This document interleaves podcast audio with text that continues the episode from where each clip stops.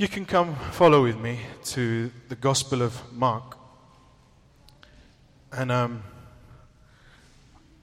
we're going to read a little text there, and then in the Psalm 118, verse 22, we're also going to read. We first start in Mark.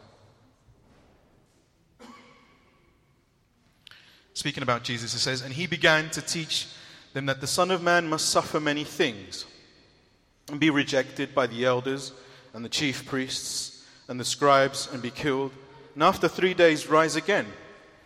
And he said this plainly. And Peter took him aside and began to rebuke him. But turning and seeing his disciples, he rebuked Peter and said, Get behind me, Satan, for you're not setting your mind on the things of God, but on the things of man. And calling the crowd to him with his disciples, he said to them, If anyone would come after me, let him deny himself and take up his cross and follow me. For whoever would save his life will lose it, but whoever loses his life for my sake and the gospel will save it. For what does it profit a man to gain the whole world and forfeit his soul? For what can a man give in return for his soul?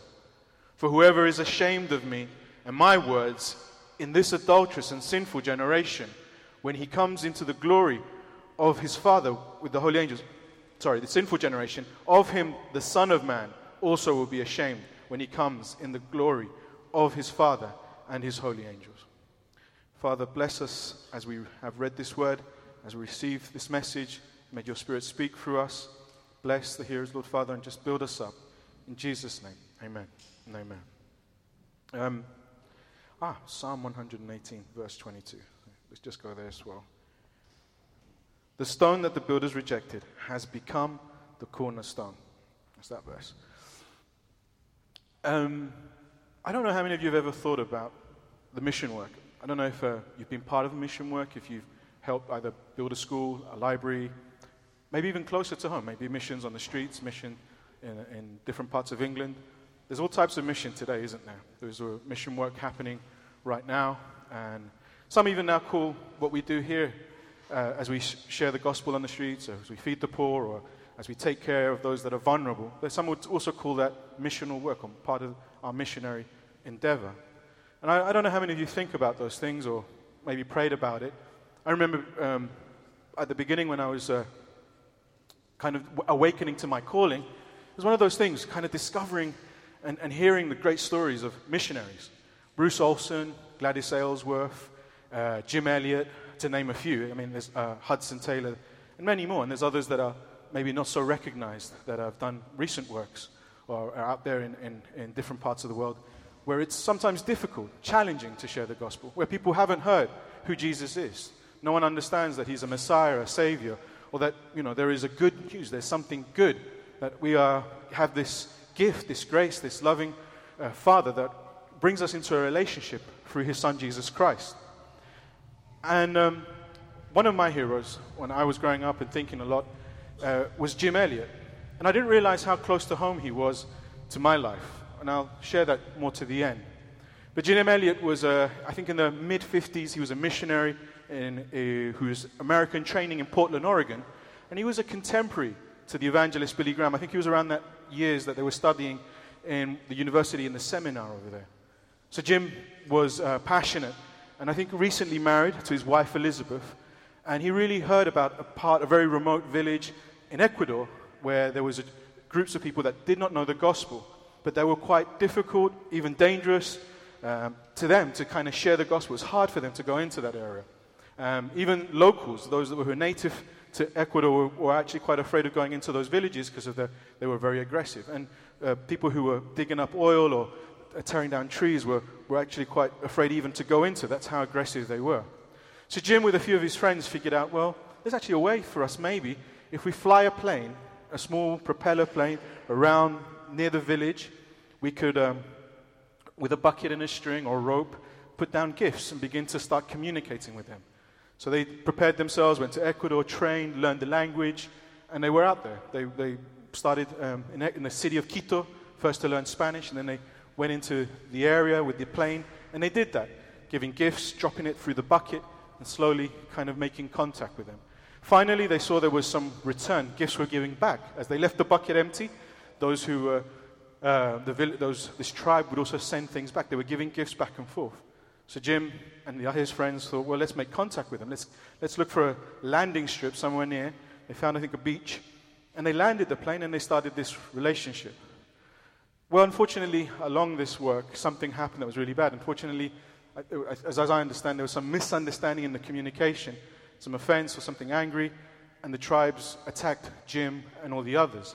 Now, Jim actually had a gun, and I think he must have realized that if he had used that, he would have probably made more damage than good. And together, I think, with six of his friends, these young men, all died sharing the gospel.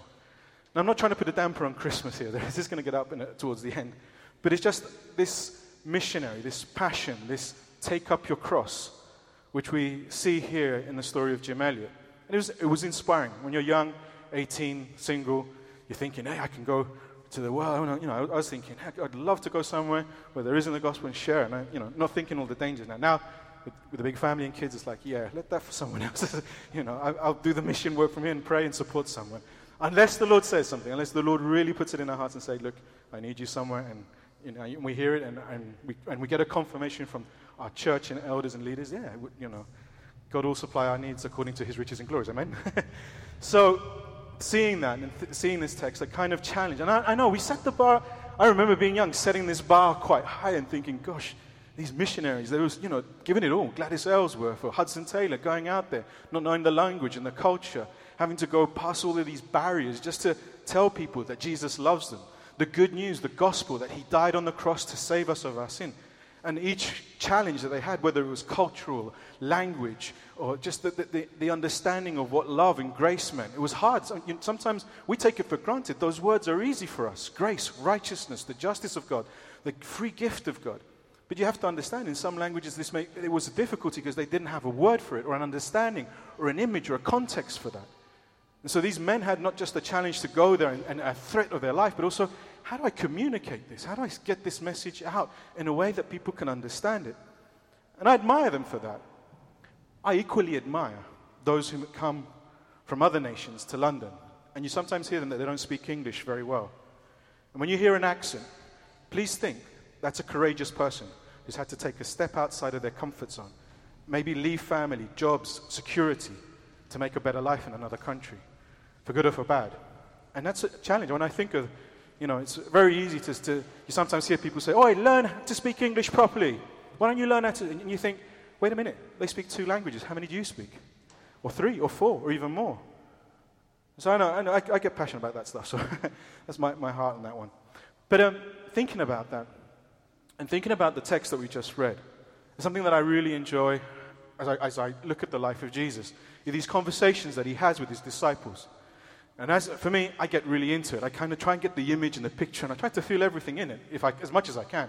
For those of you know, I'm quite, it's about my EQ, my emotions. I kind of like kind of work with that side a lot more than my brain and than the kind of structure, the logics, and the systems and stuff.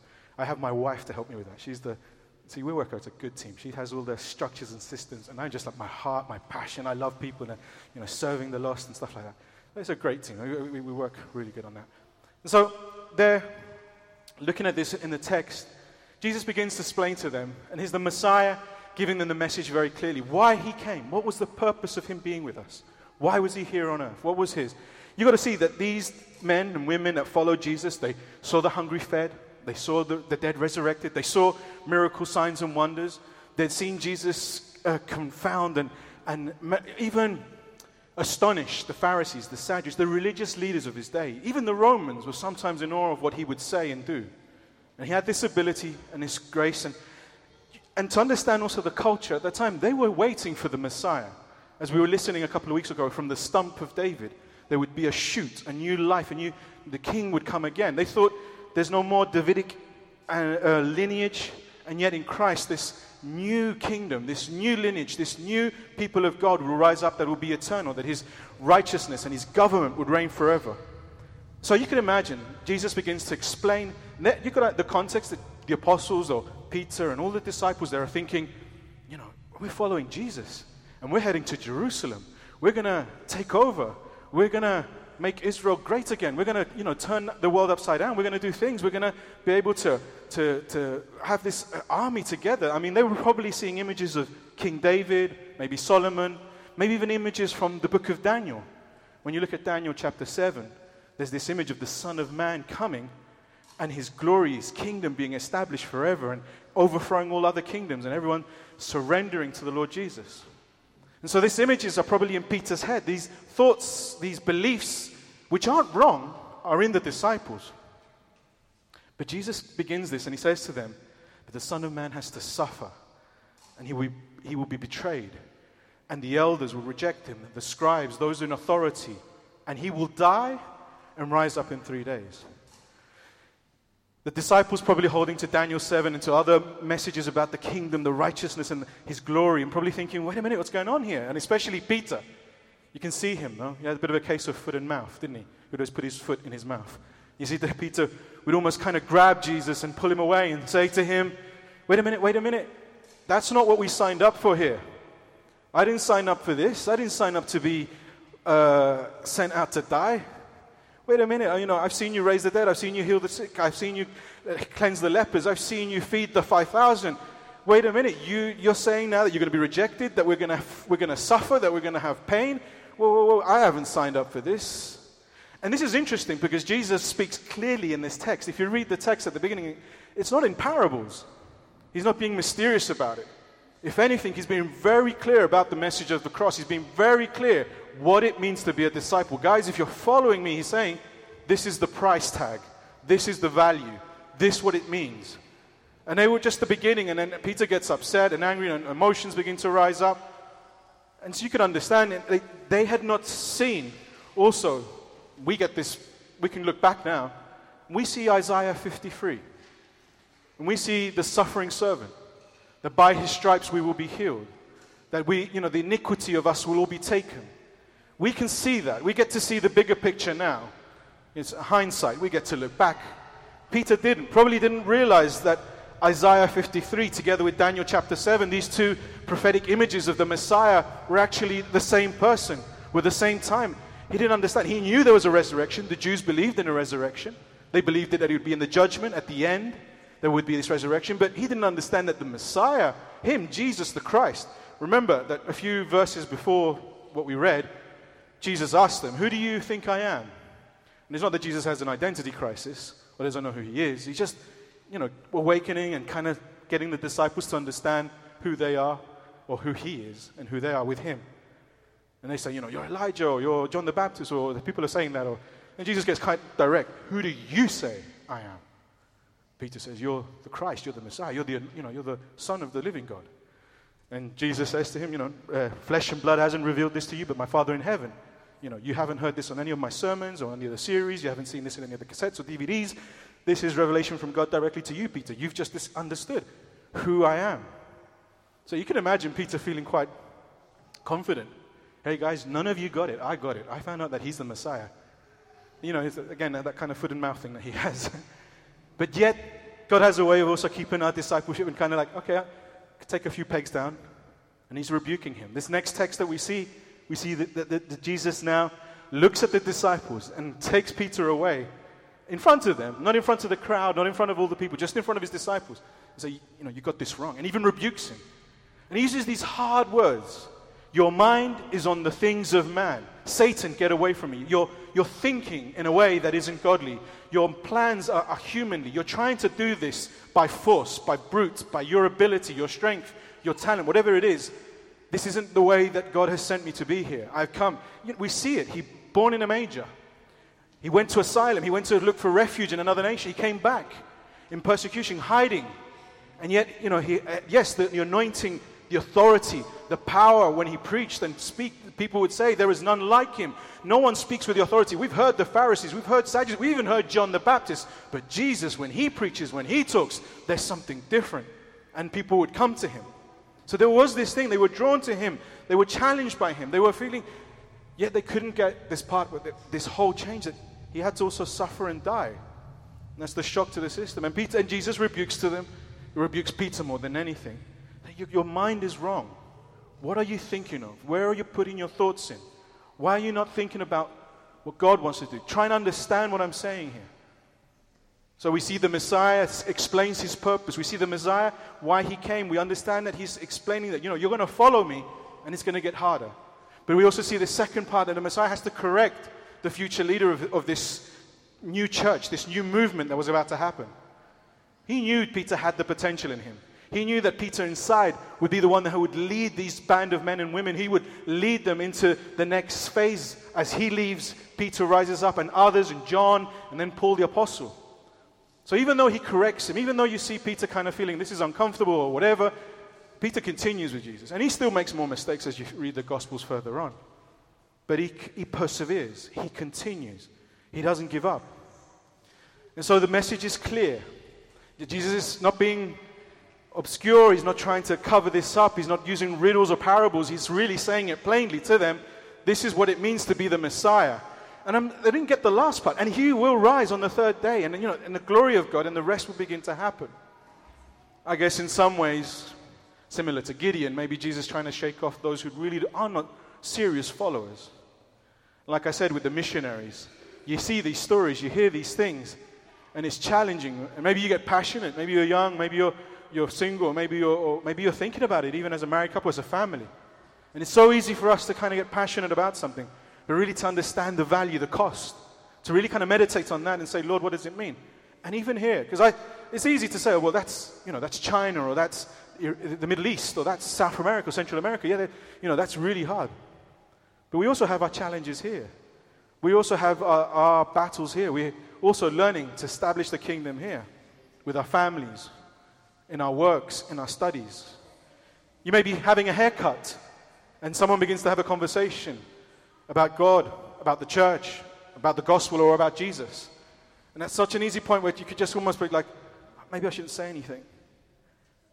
But it's that boldness that should rise up in us and just kind of let it out.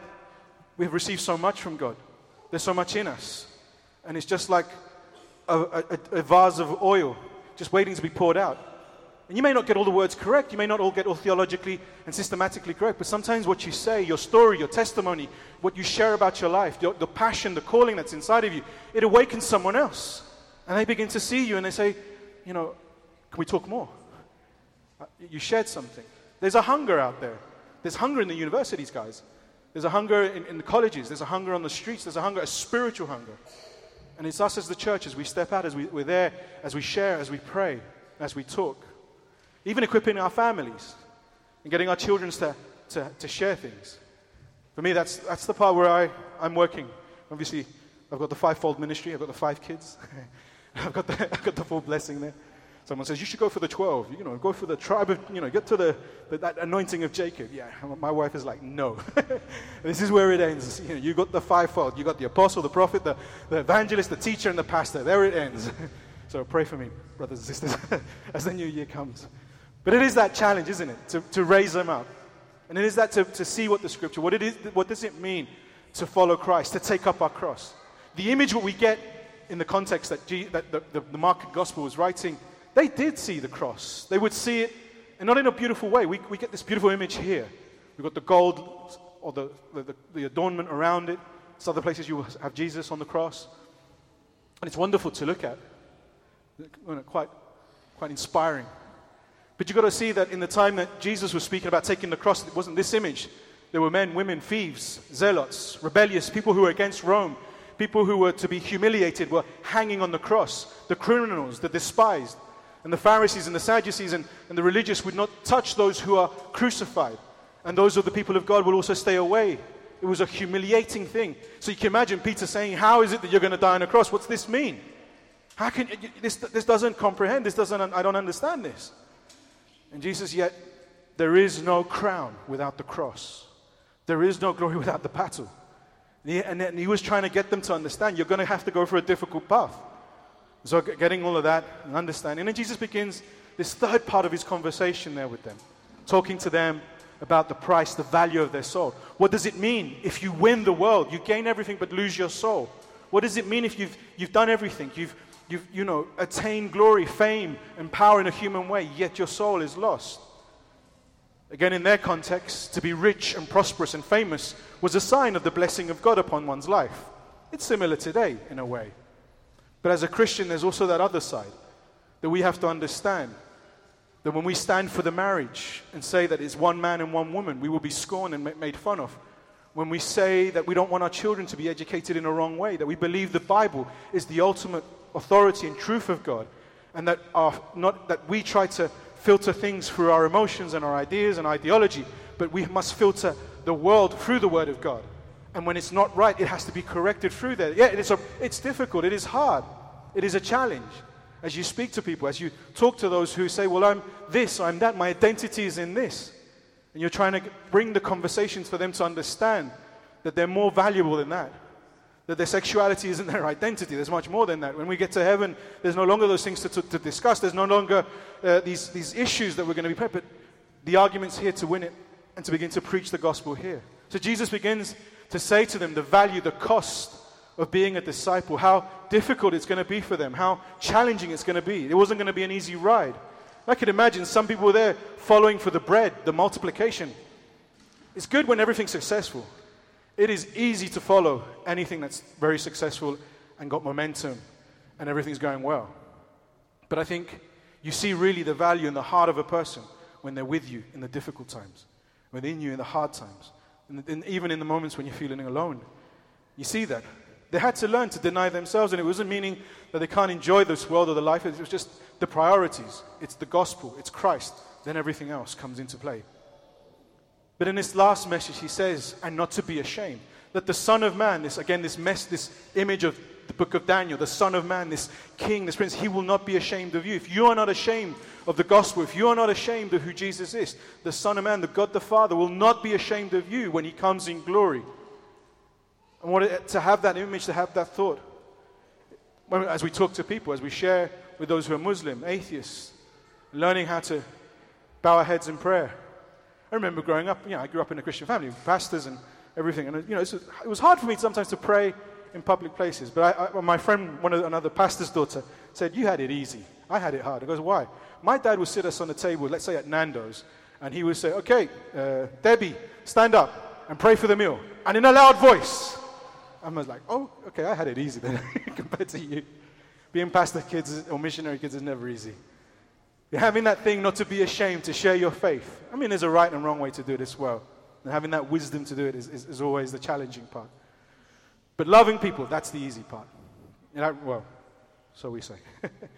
Seeing this, understanding the message, and understanding to not be ashamed, understanding the cross, understanding what this, it must have been a hard and difficult thing for them.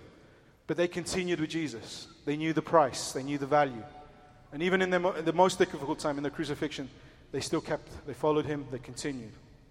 And I think, coming back to my story of Jim Elliot. So Jim Elliot dies out in Ecuador. The Auca Indians kill him. You should do the Google. There's videos, there's films. Maybe you've read it. I'm going to share it. But why does it mean a lot to me? Ecuador, I'm not from Ecuador. My wife is. But um, my mum is from the north part of Peru, which is actually on the border of Ecuador.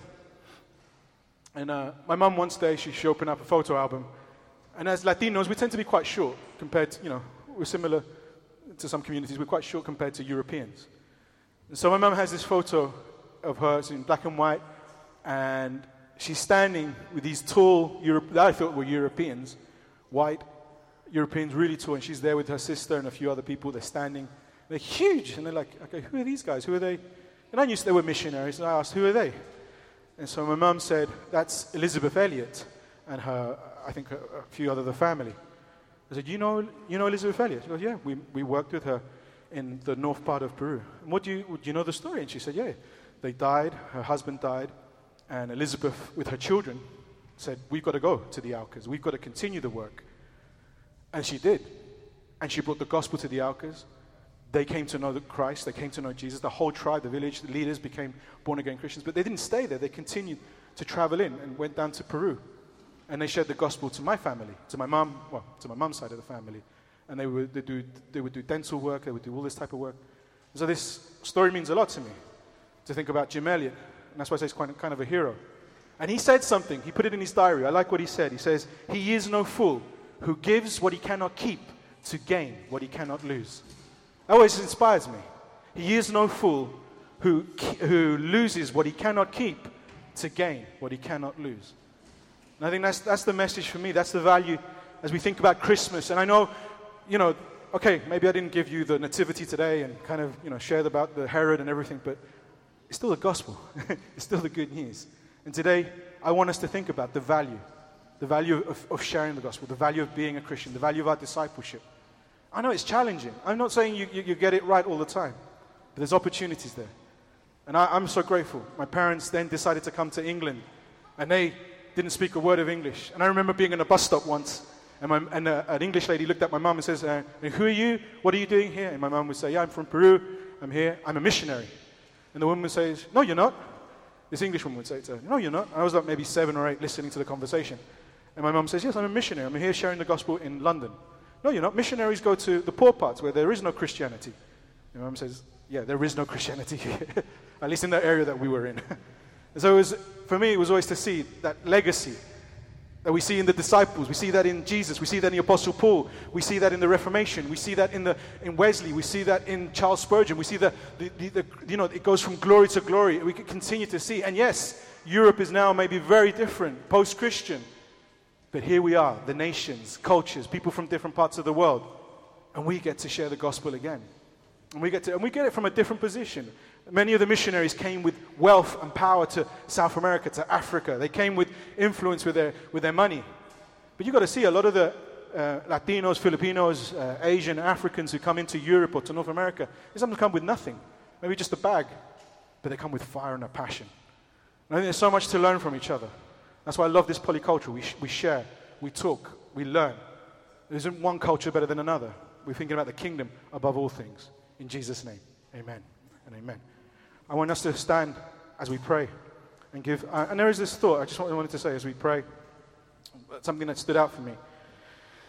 Is God is not ashamed of a disciple who takes up his cross and confesses Jesus and the gospel. Amen.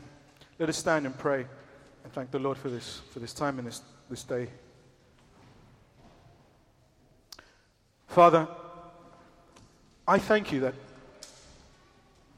we get to stand here and share and worship together. That others have paid a price. And it all begins as well in, in the life of our Lord Savior Jesus.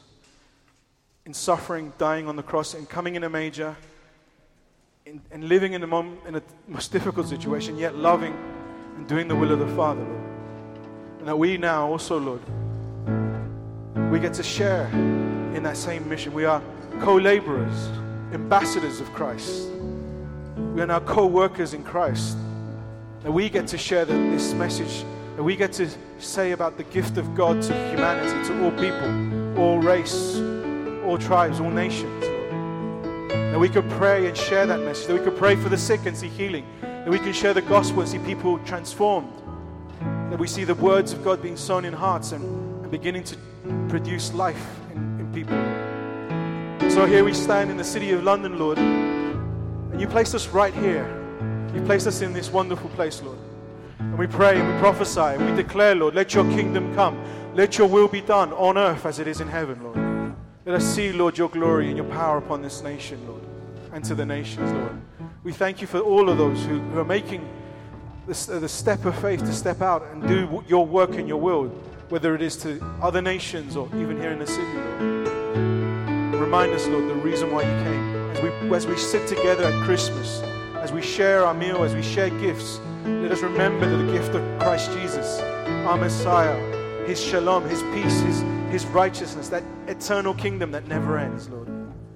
So, Father, I come in the name of Jesus. And we pray, Lord, for healing right now as well. Father, I pray for anyone that has ailments or pain, anyone that's suffering, Lord Father, and I pray for healing on their bodies, bones, muscles, and tendons, Lord Father.